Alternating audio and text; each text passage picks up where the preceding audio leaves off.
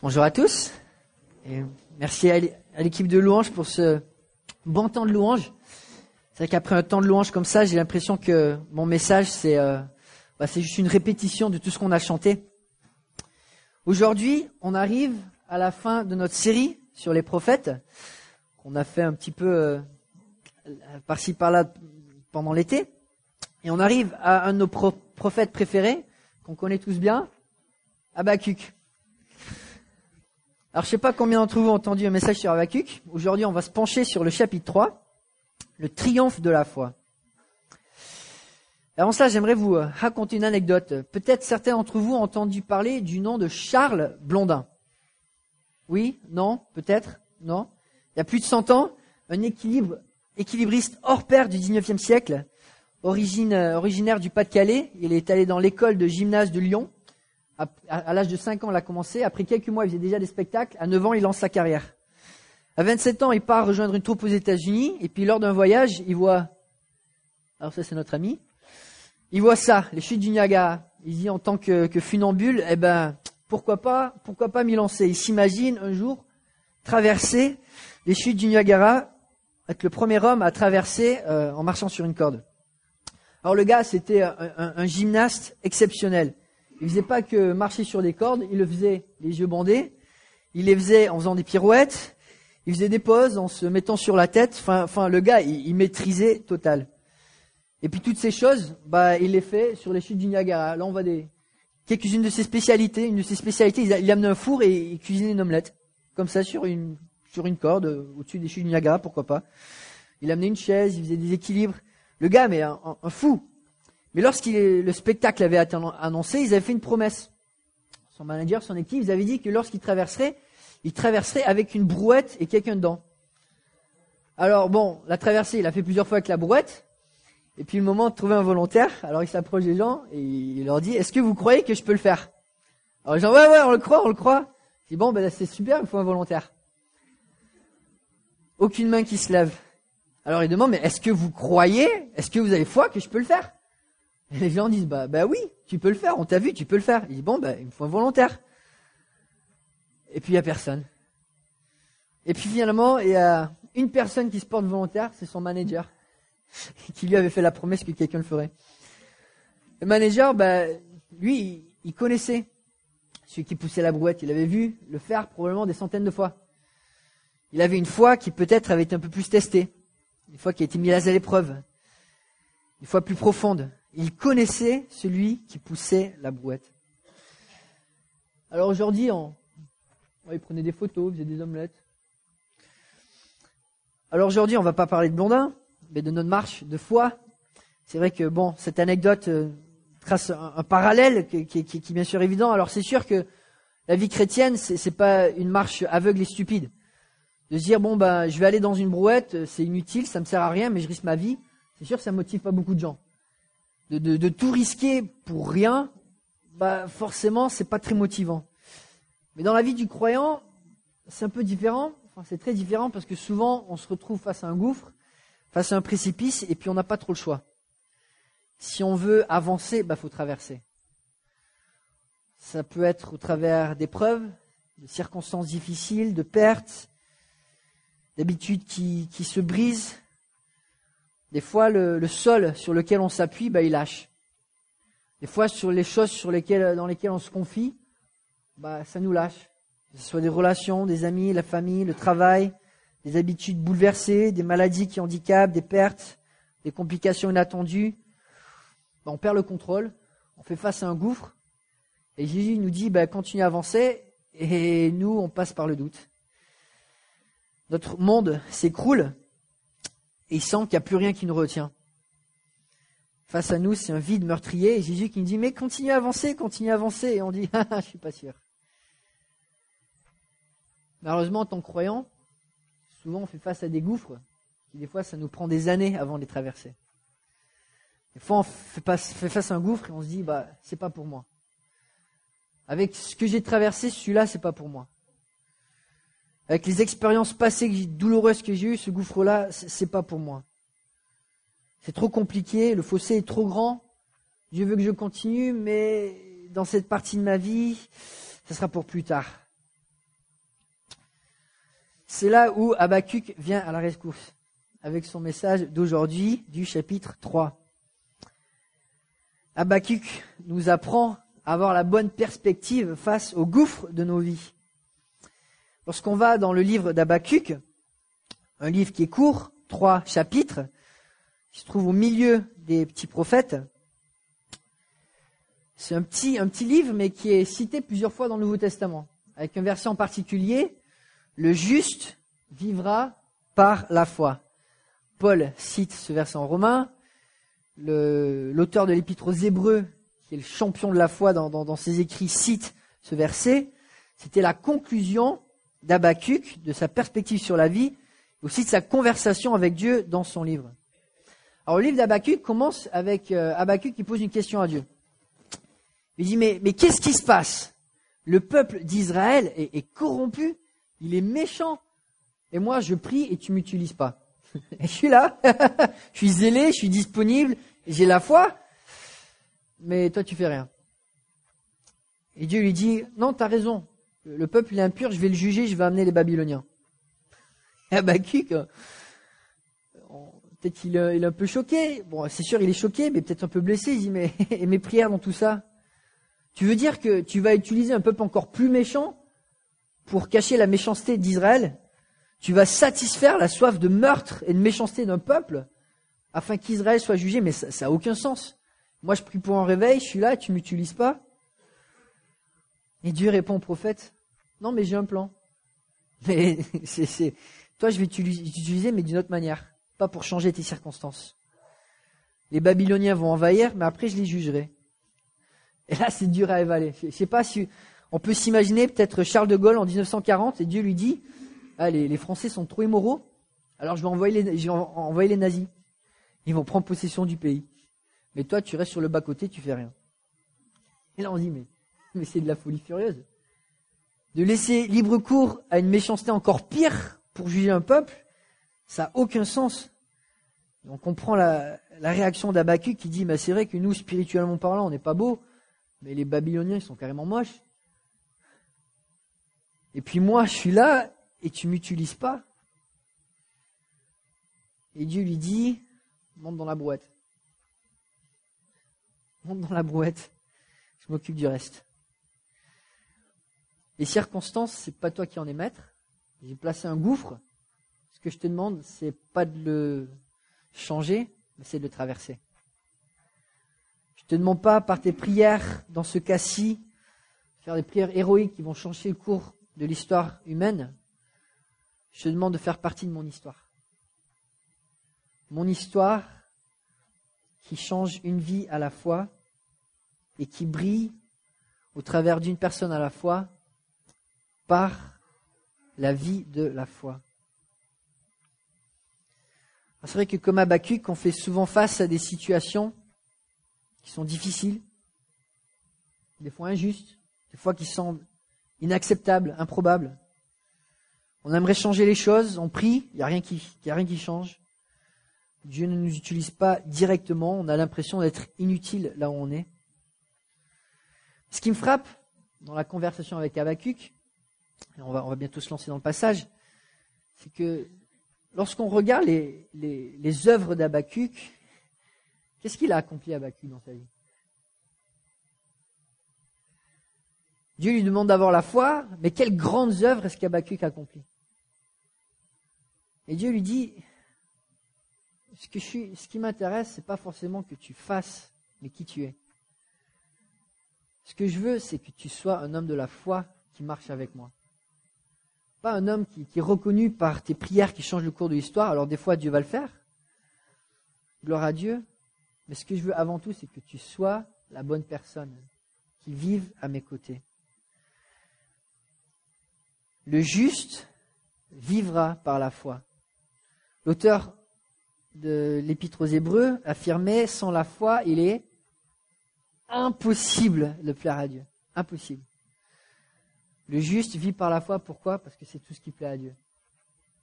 C'est celui qui prend les circonstances comme elles viennent et qui a les yeux fixés non pas sur le précipice, mais sur celui qui pousse la brouette, et qui est émerveillé, pas par la profondeur du précipice, mais par la maîtrise et la puissance de celui qui pousse la brouette. C'est celui qui se dit, il y a un précipice, mais moi je suis prêt à changer. Je suis prêt à grandir, je suis prêt à avancer. Je veux être victorieux, je veux obéir. Je veux suivre mon Messie là où il me suit. Alors sans plus tarder, je vous invite à ouvrir dans vos Bibles au troisième chapitre du livre d'Abacuc. Donc dans les petits prophètes vers la fin de l'Ancien Testament, entre Nahum et Sophonie. Vous allez voir, le chapitre 3, on lit, on se croirait dans les psaumes. Et dans ce passage, dans le chapitre 3, Habakkuk va nous rappeler cinq merveilles de Dieu. On a chanté ce matin, on a un Dieu merveilleux. Aujourd'hui, on va se plonger dans, dans, la parole pour voir à quel point il est merveilleux. Habakkuk nous montre cinq merveilles de notre Dieu afin de raffermir notre foi afin de raffermir notre foi. Et la première merveille, c'est que Dieu, bah, il est maître. Il est maître du temps. Il est maître des circonstances. C'est le grand boss de toutes les circonstances. On commence au chapitre 3, versets 1 et 2. Prière du prophète Habakkuk sur le mode des complaintes. Éternel, j'ai entendu ce que tu as annoncé. Je suis saisi de crainte. Accomplis ton œuvre dans le cours des années, éternelles. Dans le cours des années, fais-le connaître, et dans ta colère, souviens-toi de ta compassion. Habakkuk commence ce chant, cette complainte, avec les yeux fixés sur Dieu, éternel. Les yeux fixés sur Dieu et avec une foi en Dieu. Vous savez combien de fois euh, l'expression avoir foi en Dieu apparaît dans l'Ancien Testament? La seule fois où le mot foi est associé à Dieu, bah, c'est en Habakkuk 2, 4. Le juste vivra par la foi. Vous savez comment on appelle vivre par la foi dans l'Ancien Testament? Vivre dans la crainte de Dieu. Vivre dans la crainte de Dieu. C'est la même chose. Ça veut dire la même chose. Habakkuk commence ce passage, ce chant en disant je suis saisi de crainte. C'est quoi la crainte de Dieu? Bah, C'est de reconnaître la présence de Dieu. C'est reconnaître la réalité de sa parole, de ses promesses, de, l'accomplissement de ses jugements et de, son œuvre. Lorsqu'on regarde dans le Nouveau Testament, bah, l'épître euh, aux Hébreux définit la foi. Il lui dit, euh, enfin, l'auteur nous dit, sans la foi, il est impossible de plaire à Dieu. Et celui qui s'approche de Dieu doit croire deux choses qu'il, bah, qu'il existe, donc qu'il agit, qu'il est réel, qu'il a, qu'il a une œuvre qu'il accomplit, et deuxièmement, il récompense ce qu'il cherche. Deux réalités. Dieu existe, qu'il agit, puis deuxièmement, bah, il accomplit, il répond à ses promesses. Il récompense ceux qui le suivent. Et c'est ce que fait Habakkuk. Il s'approche de Dieu, il anticipe l'accomplissement des promesses de Dieu. Et là, il fait quand même face à un précipice de taille. Si Dieu vous disait, bon, de, dans quelques temps, je détruis votre nation, c'est quand même euh, lourd à diriger au petit déjeuner. Mais là, son regard n'est pas centré sur ses circonstances, mais sur le Dieu qui est maître du temps. Habakkuk reconnaît que dans l'immédiat, c'est pas toujours facile, mais que Dieu fait toutes choses belles en son temps. Accomplit quoi? Ma volonté? Non, ton œuvre. Dans le cours des années. Éternel, dans le cours des années, fais-la connaître. C'est vrai que souvent on aimerait comprendre pourquoi certaines choses arrivent. On est impuissant face à certaines situations.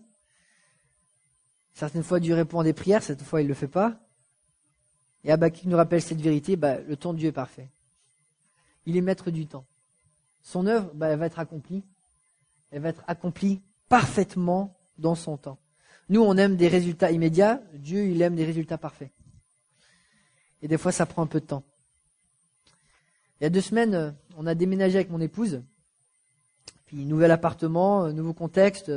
Je vais lui montrer quelque chose dans le couloir. Il est tard le soir après une longue journée. Courant, courant d'air, la porte claque, verrouillage automatique. On se retrouve bloqué, les enfants qui pleurent à l'intérieur. Première émotion, colère, frustration, découragement.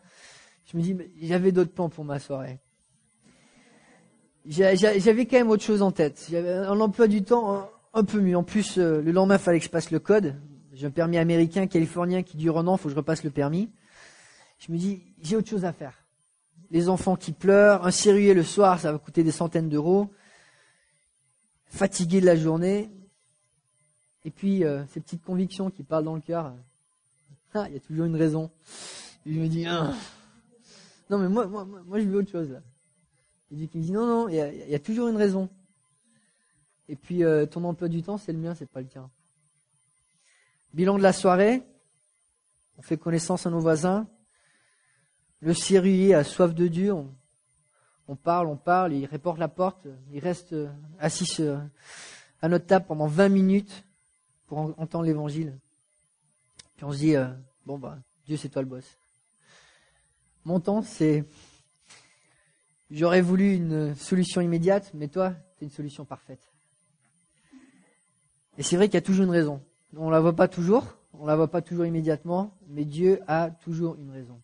Toujours une raison. Il avait une raison pour la destruction d'Israël. Il a une raison pour chacun des précipices, chacun des gouffres qui est dans notre vie. Abaguc fait bien de prier, mais dans ta colère, souviens-toi de ta compassion. Alors c'est vrai qu'on peut avoir cette perspective, euh, toute chose qu'on pourrait bien de ceux qui aiment Dieu, Dieu va nous délivrer, il a une solution, il a une raison. Mais quand on est au milieu, des fois ça picote. Et Abacuc nous dit, mais euh, souviens-toi de tes compassions. Et pourquoi il prie ça? Bah, Parce que Dieu, il a des compassions. Il est maître du temps, il a une raison pour le futur, mais il a une raison pour le présent. Son plan est parfait pour le futur, mais aussi pour le présent. Et il désire nous révéler son amour, même au travers des épreuves. Dieu est maître des circonstances et son amour n'est jamais loin, même dans les épreuves. Puis deuxièmement, la deuxième merveille qu'Abakik nous révèle, c'est que Dieu est maître du temps, mais aussi il est glorieux. Encore plus glorieux que le jour, encore plus glorieux que la lumière du soleil. On voit ça au verset 3 et 4. Dieu vient de Téman. Le Saint vient des monts de Paran. Pause. Dieu vient de Téman, il vient des monts de Paran. Alors qu'est-ce que ça veut dire? C'est des lieux dans, le, pays d'Édon.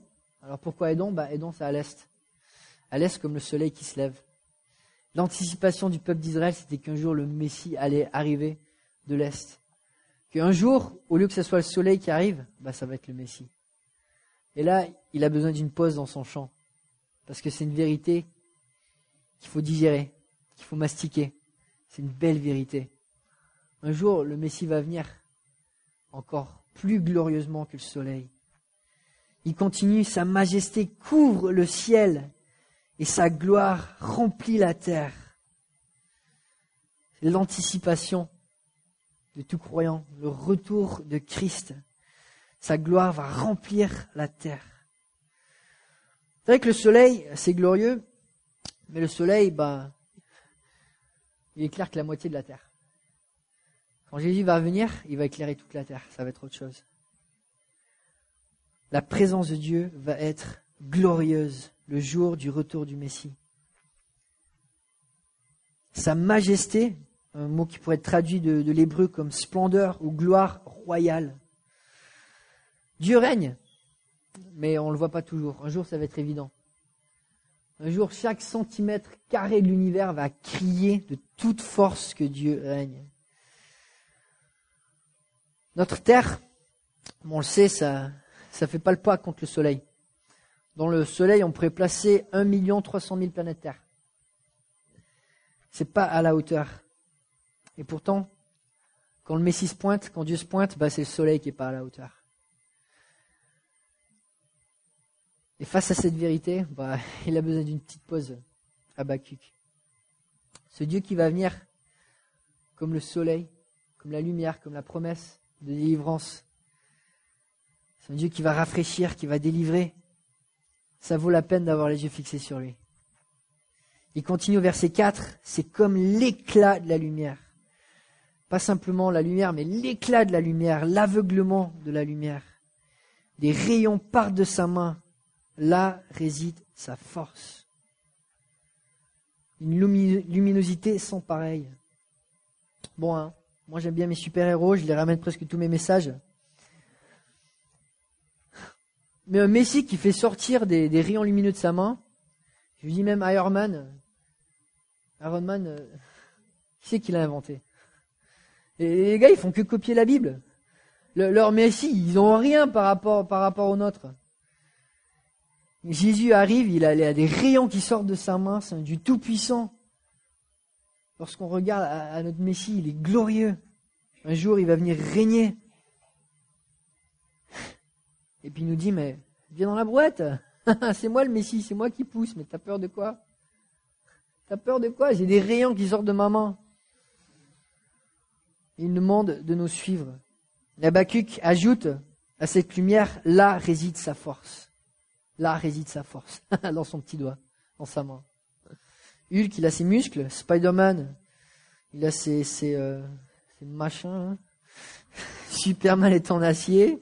Iron Man, il a une armure de fer. Batman, il a ses gadgets. Et le Messie, il a son petit doigt. De là sort sa force, de sa main. Il est incomparable. Il est merveilleux. Il est digne de confiance. Il vaut la peine de mettre notre foi en lui au quotidien. Et Abacuc regarde à ce Dieu merveilleux et quand on regarde un Dieu aussi glorieux, on se dit, mais un précipice, c'est quoi? Pourquoi est-ce qu'on doute? Pourquoi est-ce qu'on ralentit? Pourquoi est-ce qu'on ne court pas? Quand on a un Dieu glorieux, plus brillant que même la lueur du matin. Dieu est glorieux, mais c'est aussi le roi de l'univers. Il est roi du cosmos, souverain sur tous les éléments. Il est souverain sur tout, tout, tout ce qui est sur la terre. Verset 5, il est souverain même sur la peste. Devant lui avance la peste et la fièvre marche sur ses traces. Même la peste, cette entité terrible, lui est soumise. Pas que chaque fois qu'il y a la peste, c'est un jugement de Dieu, mais que Dieu a dompté la peste et peut l'utiliser. c'est vrai que la peste, c'est une entité terrible. Quand on regarde l'histoire de France, 1346 à 1352, la peste noire, ça a tué 41% de la population. De 17 millions de personnes en France, 7 millions ont été détruites. On pense aux plaies d'Égypte.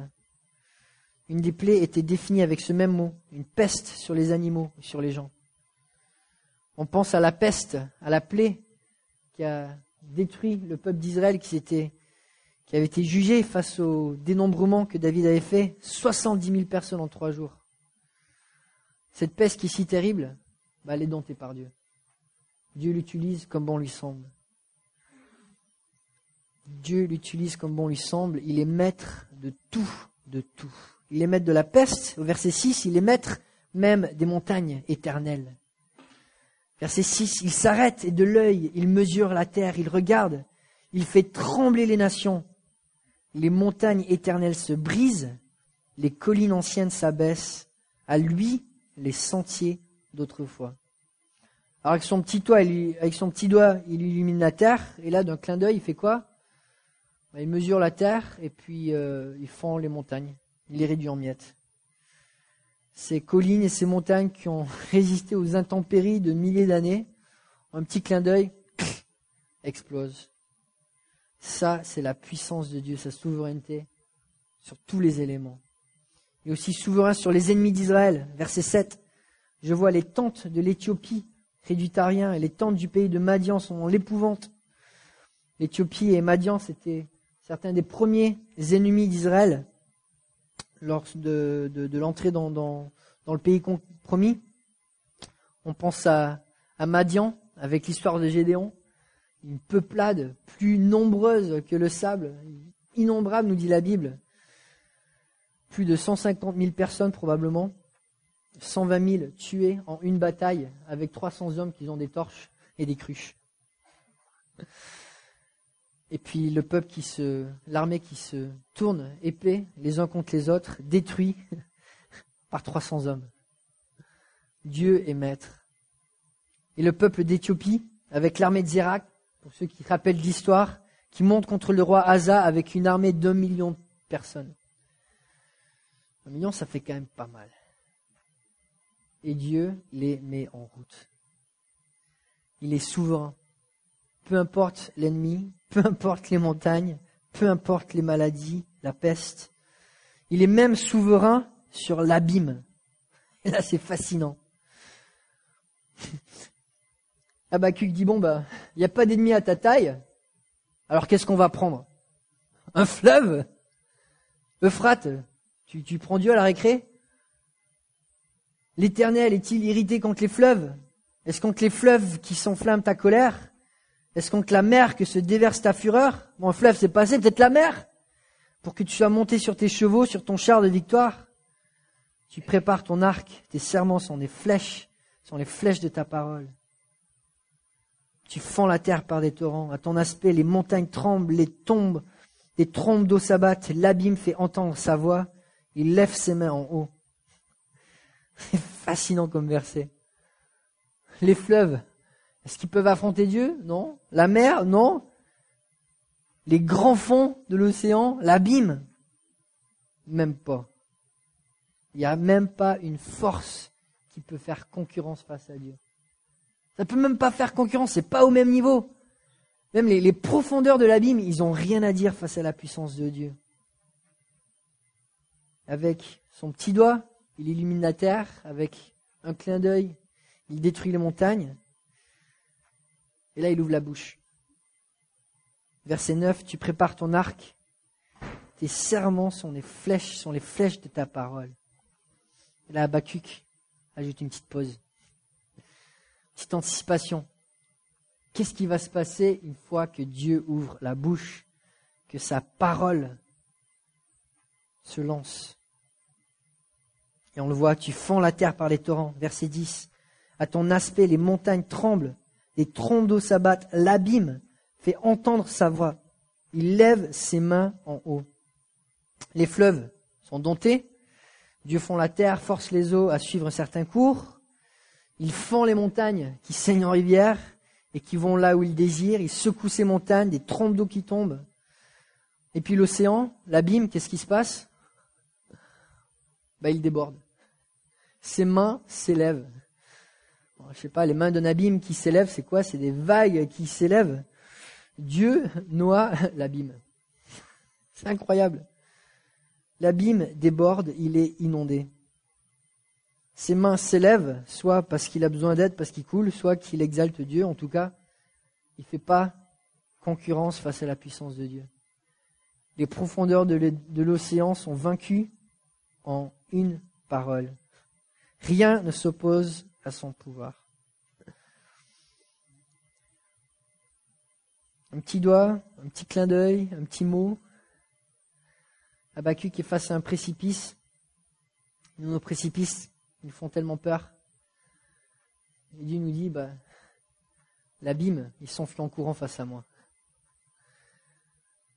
Et toi, vas-tu avoir la foi? Habakkuk. Dieu est souverain sur tout, même sur les astres. Verset 11. Le soleil et la lune s'arrêtent dans leur résidence. À la, à la lumière de tes flèches qui partent, à la clarté de ta lance qui brille. il y a un parallèle. La lumière qui sort de Dieu, c'est la même chose que les flèches, que la parole qui parcourt la terre.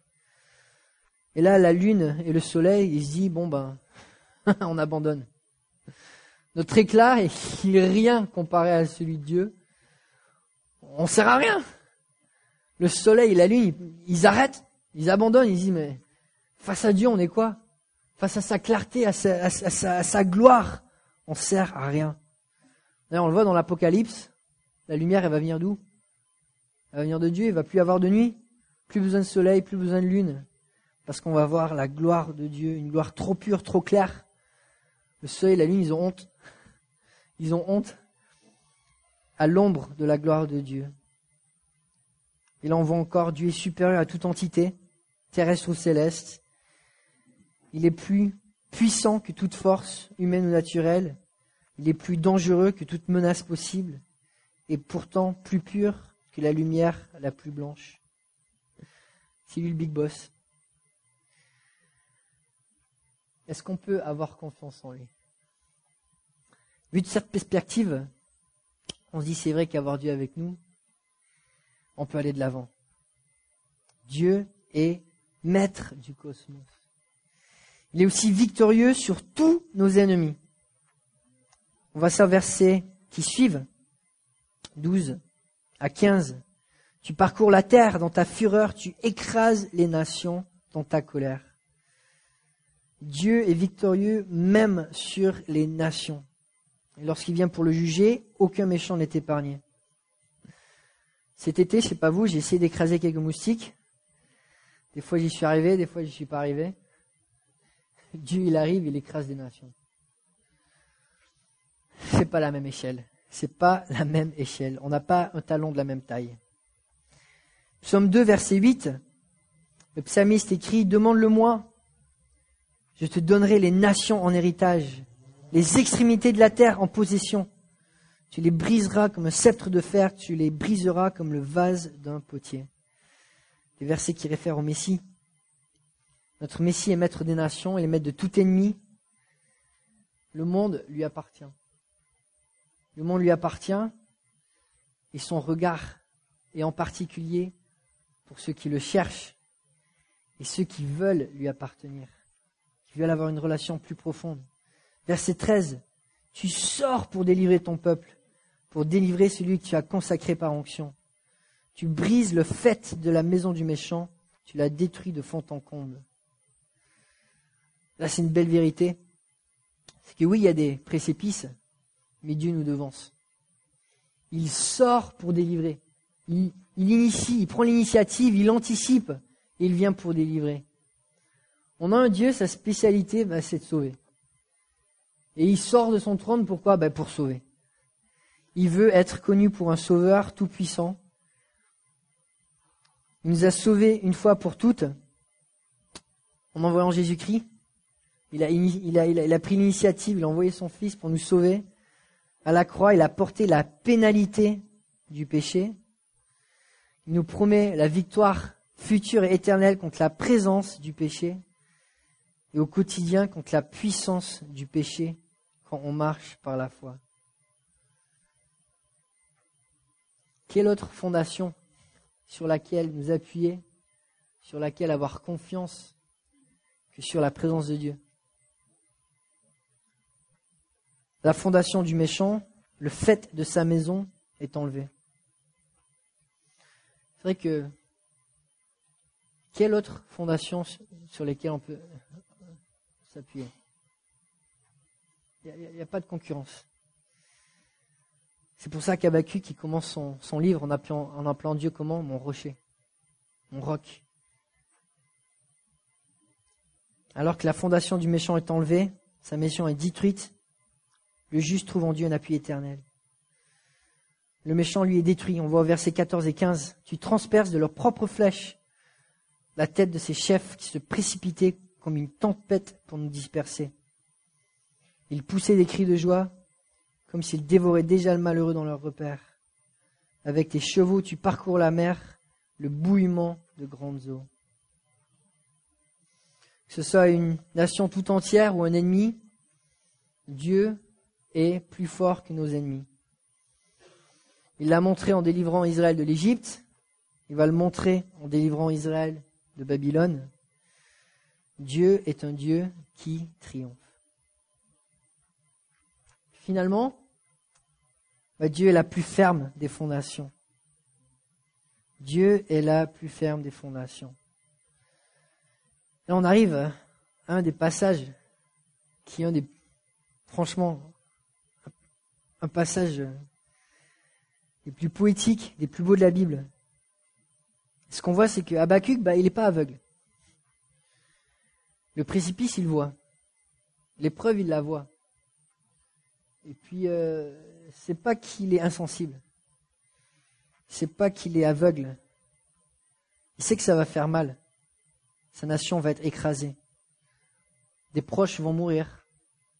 Jérusalem va être détruite le temple va être démoli. Ça va être des années de deuil et de misère.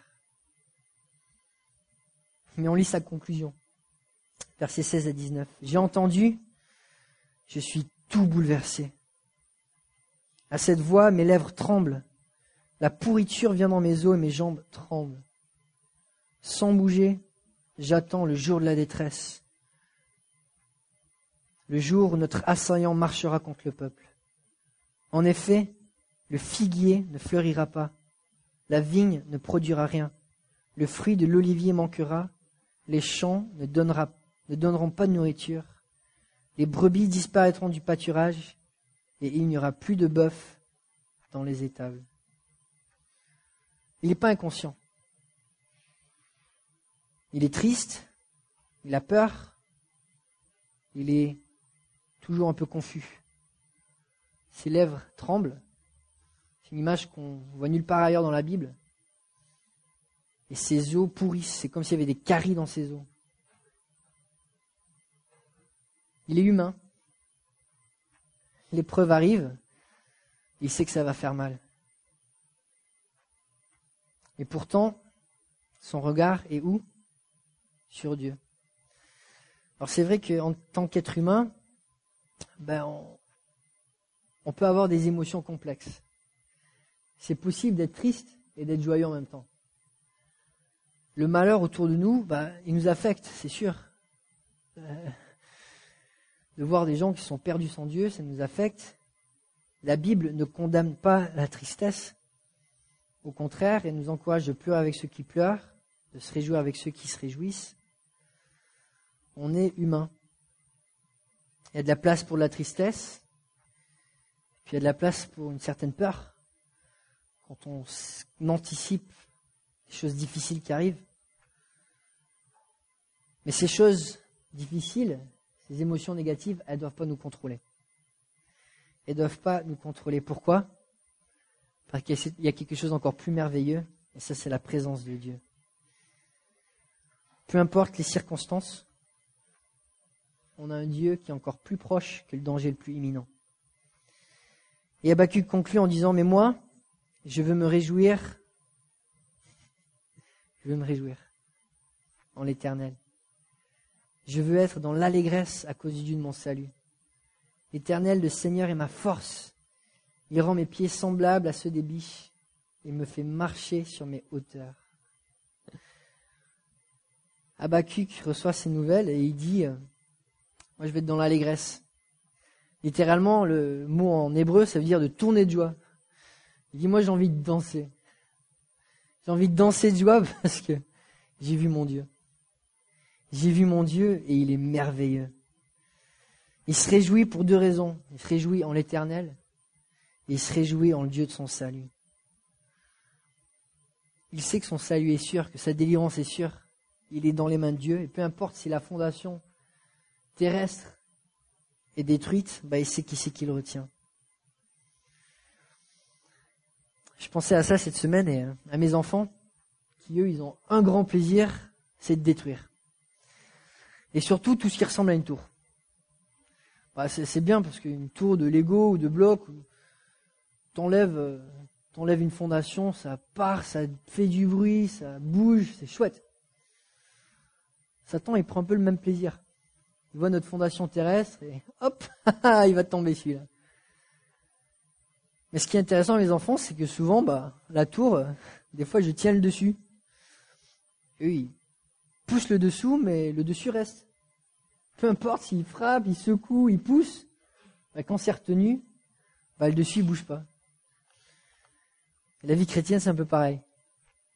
Ouais, il y a, des secousses, il y a des dangers, il y a des changements, des épreuves, des choses qu'on contrôle pas, des choses qu'on peut pas changer. Mais qui c'est qui nous tient dans ses mains? C'est Dieu. Il n'y a rien qui peut nous faire tomber. Et même s'il y a tout qui s'écroule en dessous de nous, une fois que Dieu nous retient, on sait qu'on peut passer de l'autre côté. On peut être découragé en regardant à la taille du précipice. Et ce que Habakkuk nous rappelle, c'est, c'est tout simplement, mais qui c'est qui pousse la brouette qui c'est qui pousse la boîte? On a un grand Dieu, un Dieu merveilleux. Hudson Taylor, un des premiers missionnaires en Chine de l'ère moderne qui a permis l'évangélisation de milliers de Chinois, disait Nous n'avons pas besoin d'une grande foi, mais d'une foi dans un grand Dieu. Est-ce qu'on a un grand Dieu? Jean écrivait en 1 Jean 5,5 Qui est victorieux du monde? N'est-ce pas celui qui croit? Que Jésus est le Fils de Dieu Quand on place notre foi dans notre Messie, nous sommes réellement victorieux. Amen. Prions ensemble.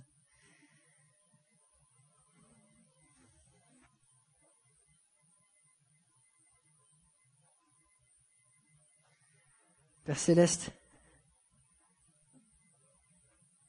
c'est dur de comprendre qu'Abacuc puisse écrire des paroles si belles dans des temps si difficiles. Mais c'était parce que le Dieu qu'il adorait ne change pas. Ce même Dieu est avec nous. Il nous entoure par devant, par derrière. Il nous protège. Il nous retient. En lui, nous sommes délivrés. En lui, nous pouvons aller de l'avant. Père Céleste, je te prie pour notre assemblée. Peut-être certaines personnes ont, ont buté sur le même obstacle pendant des années. Un péché sans victoire. Une épreuve qui a généré de l'amertume. Une relation brisée. Du doute. Père Céleste, donne-nous d'avoir la victoire en celui qui pousse la brouette, Jésus-Christ, notre Messie tout-puissant, qui sauve. En son nom on prie. Amen. Amen.